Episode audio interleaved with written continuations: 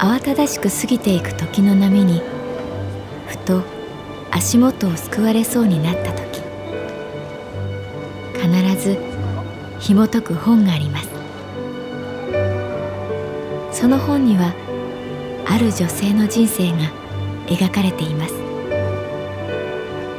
どこにでもあるごく普通の人生。でも本の中の彼女に出会うと心の湖に波紋が幾重にも広がるようにゆっくりと優しい言葉が満ちていきます。今日はどんな彼女に会えるでしょうか？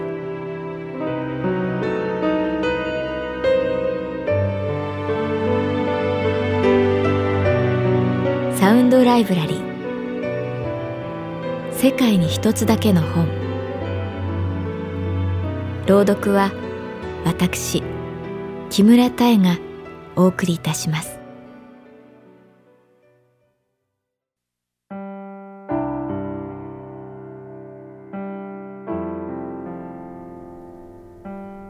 私の名前は月原かな子39歳。旅行会社に勤めている。このところ春の卒業旅行シーズンで忙しい。カウンターにたくさんの学生さんがやってくる。大抵友達と連れ立ってくるので我が神保町支店の人口密度が急に高まったような気がする。しかもワイワイガヤガヤ相談するので賑やか。海外に行こうとする若者が減ってきているとニュースで報じていたけれど接客している当事者とすればそんな実感はない。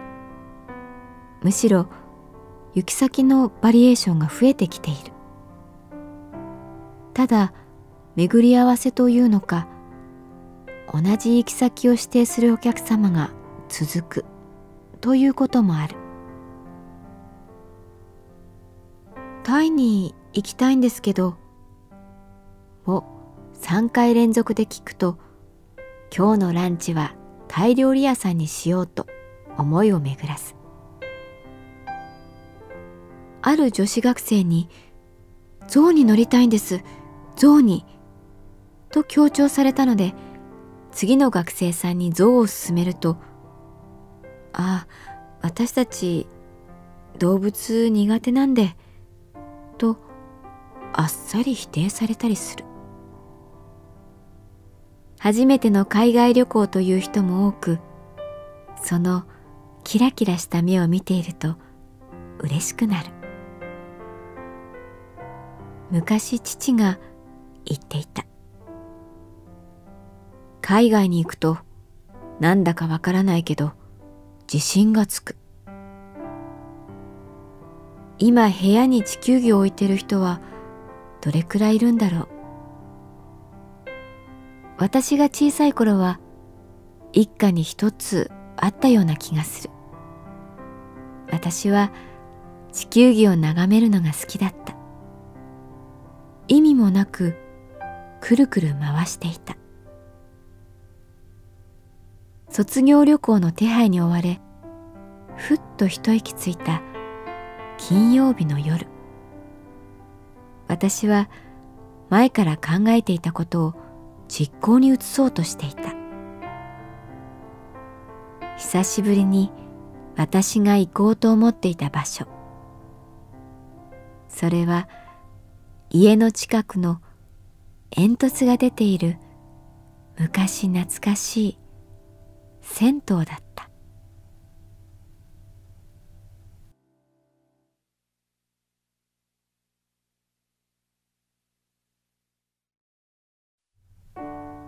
ある時家の近くを散歩していて銭湯を見つけた。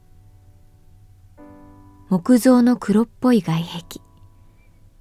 長く伸びた煙突。のれんの向こうからお湯の匂いがしてくる。幼い頃父に連れられて銭湯に行くのが好きだった。父は警察官で夜勤を終えた日は午後早い時間に銭湯に行った。黄色いプラスチックの桶が転がるカランという音。タイルの床。あふれるお湯。反響する話し声。やっぱり富士山が描かれていただろうか。確かにうちのお風呂よりあったまったような気がする。扇風機の前で飲むいちごミルクが嬉しかった。休みの前の日ゆっくり銭湯に浸かりたい。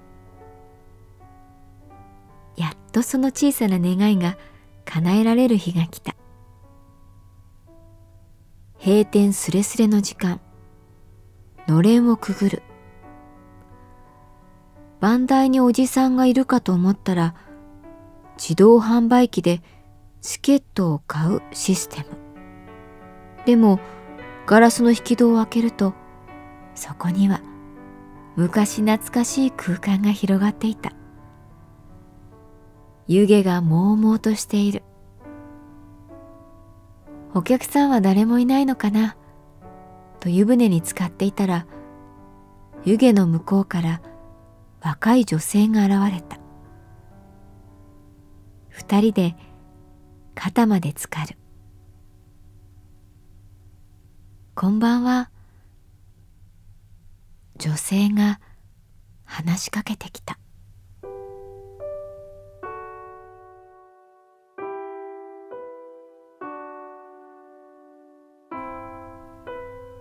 夜の銭湯で一緒になったのは綺麗な顔立ちをしたショートカットの女性だった。ジョギングしてここに来るのが日課みたいになってます。そう私はここ初めてなんだけど気持ちいいですよね。大きなお風呂って。彼女の方はすでに真っ赤だった。明日から海外行っちゃうんでしばらく来られないけど。海外？ええ。ちょっと早い卒業旅行です。そう。どこに行くの？タイです。そう。バンコクから鉄道で北に向かおうかなって。遺跡巡りです。アユータやスコータイチェンマイ？えー、詳しいですね。まさしくそのスコータイに行きたいって思ってるんです。スコータイって幸福な夜明けっていう意味があるらしくて。スコータイ王朝はタイ文化の源。タイの文字もここから生まれた。すごい。お好きなんですか？タイうん。勤めているのが旅行会社。そこで彼女は笑いながら「そうなんだ」と言った。この旅行から帰ったら私実家に帰るんです。本当はこっちで就職も決まってたんですけど母がちょっと具合悪くていろいろ迷って考えて一番後悔しない道にしようって決めて。今まであんまり親孝行してこなかったし中学から親元離れちゃったから一緒に暮らした記憶とかあんまりなくて遺跡を回りながら母のことを祈ってこようかなって。ブラシでタイルを洗うような音が聞こえてきた。ああ、ここのおばちゃん、お客に構わず、この時間になると掃除始めちゃうんです。そう。実家の近くにもね、あるんですよ。ここに似た銭湯が。ジョギングと銭湯通いは続けると思います。そう。あの月並みな言葉だけど頑張ってください。はい。ありがとうございます。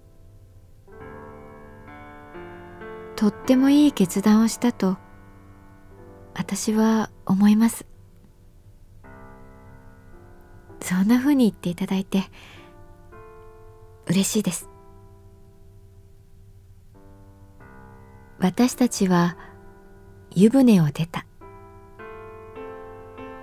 幸福の夜明けという言葉がいつまでも湯船で揺れていた。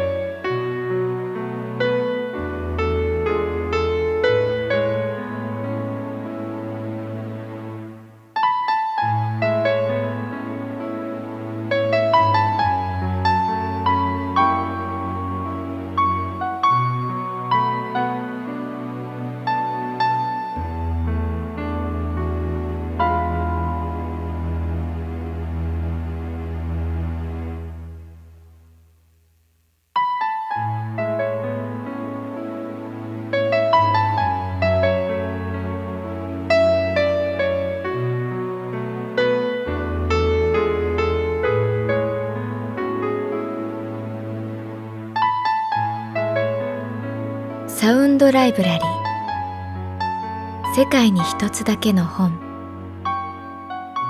作。北坂雅人。演出。高橋智彦。朗読は私木村多江でお送りいたしました。